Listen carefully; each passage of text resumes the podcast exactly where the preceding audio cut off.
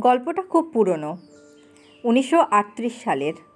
Hungarian আর্মির ক্যারোলি নামের এক ব্যক্তির কাহিনী এটা। তিনি তার দেশের সেরা পিস্তল শুটার ছিলেন।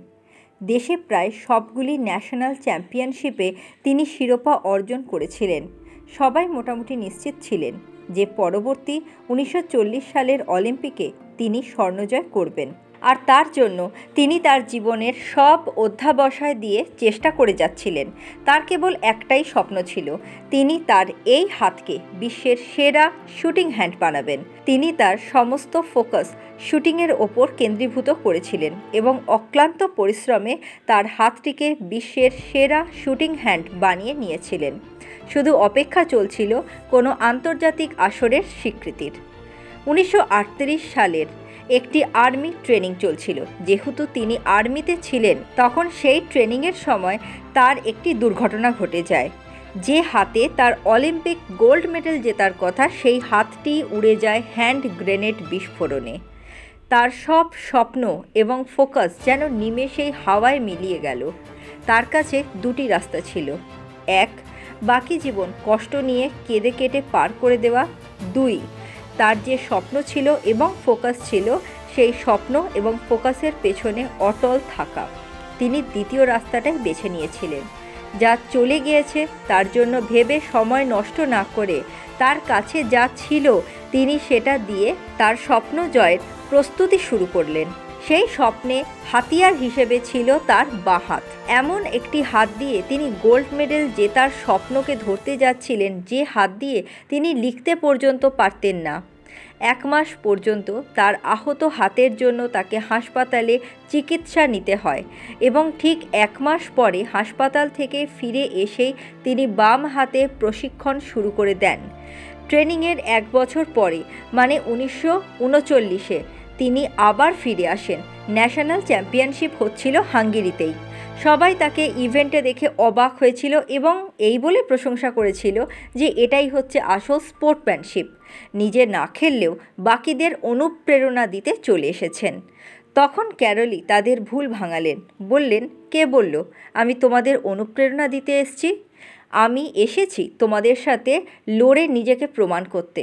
সবাই একটু ভ্রু কোচকাল বাকি প্রতিযোগীরা যখন তাদের বেস্ট শুটিং হ্যান্ডটি দিয়েই লড়তে নেমেছে, তখন ক্যারলি নিশানা লাগাচ্ছিলেন তার কাছে থাকা তার একটি মাত্র হাত দিয়ে। তাহলে এই প্রতিযোগিতায় কি ফলাফল আসলে হতে পারে বলুন তো? কে জিতল?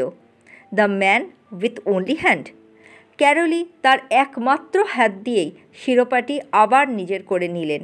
কিন্তু তিনি এখানে থামলেন না। তার উদ্দেশ্য তার এই হাতটিকে শুধু দেশের সেরা শুটিং হ্যান্ড বানানো নয়, তিনি তার হাতকে বিশ্বের সেরা শুটিং হ্যান্ড বানাতে চেয়েছিলেন। তিনি অলিম্পিক জয়ের স্বপ্নে অটল রইলেন। তার সব ধ্যান জ্ঞান কেন্দ্রীভূত করলেন উনিশশো চল্লিশের অলিম্পিকে। কিন্তু দ্বিতীয় বিশ্বযুদ্ধের কারণে সে বছর অলিম্পিক বাতিল হয়ে গেল।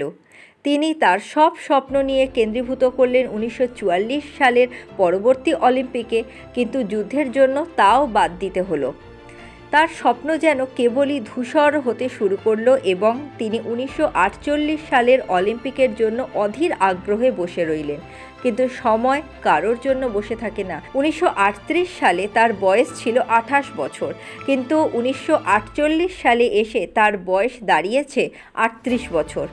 আর মনোযোগ এবং নিশানার এই খেলায় তরুণ চোখের সাথে প্রতিযোগিতা করে জেতা শুধু কঠিনই নয়, বরং প্রায় অসাধ্য। কিন্তু অসাধ্য বলে কোনো শব্দ হয়তো ক্যারোলির ডিকশনারিতে ছিল না। তিনি অংশগ্রহণ করলেন। পুরো পৃথিবীর বেস্ট শুটাররা তাদের বেস্ট হ্যান্ড দিয়ে প্রতিযোগিতা করছিলেন এবং ক্যারোলি করছিলেন তার অনলি হ্যান্ড দিয়ে। কে জিতল মনে হয়? আবার সেই the man with only hand Karoly. কিন্তু তিনি তাতেও থেমে যাননি। এরপর তিনি উনিশশো সালে আবার প্রতিযোগিতা করলেন এবং স্বর্ণ জয় করে ইতিহাস করলেন এর আগে কোনো অ্যাথলেট, কোনো নিরদৃষ্ট ইভেন্টের পরপর দুবার স্বর্ণ জয়ের এমন রেকর্ড করতে পারেননি। মানুষ যখন তার স্বপ্নে অটুট থাকে, তখন তার কাছে কিছুই অসাধ্য থাকে না। যারা নিজেদের স্বপ্নকে বাস্তবে রূপ দেওয়ার চেষ্টা করে না, তাদের কাছে সেটা করতে না পারার জন্য শত বাহানা থাকে। কিন্তু যারা নিজের স্বপ্নকে বাস্তবে রূপ দেওয়ার জন্য অটল থাকে, তাদের কাছে তার না করার শত কারণ থাকে। কিন্তু স্বপ্ন জয়ের একমাত্র কারণের কাছে হার মানে সবই। আজকে এই পর্যন্ত। ভালো লাগলে অবশ্যই শেয়ার করবেন।